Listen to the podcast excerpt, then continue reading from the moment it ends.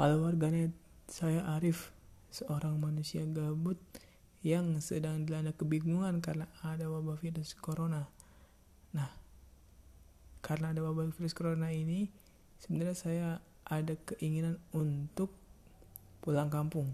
Akan tetapi nggak bisa ya karena pemerintah udah melarang, Pak Jokowi juga melarang untuk pulang kampung. Maka niat saya salah satu listnya ketika saya pulang kampung adalah untuk mewawancarai atau kita ngobrol-ngobrol sama teman-teman lama saya di kampung halaman atau di tempat perjuangan dulu waktu kuliah.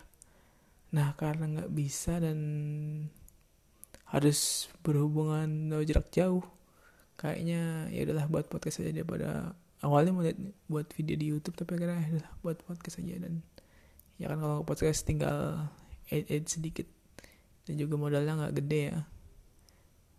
Oke deh. eh, nggak uh, tahu ya ini apa nama podcastnya.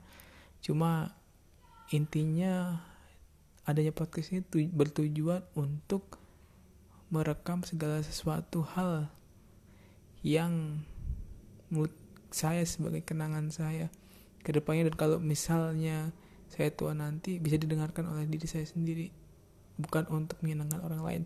Terima kasih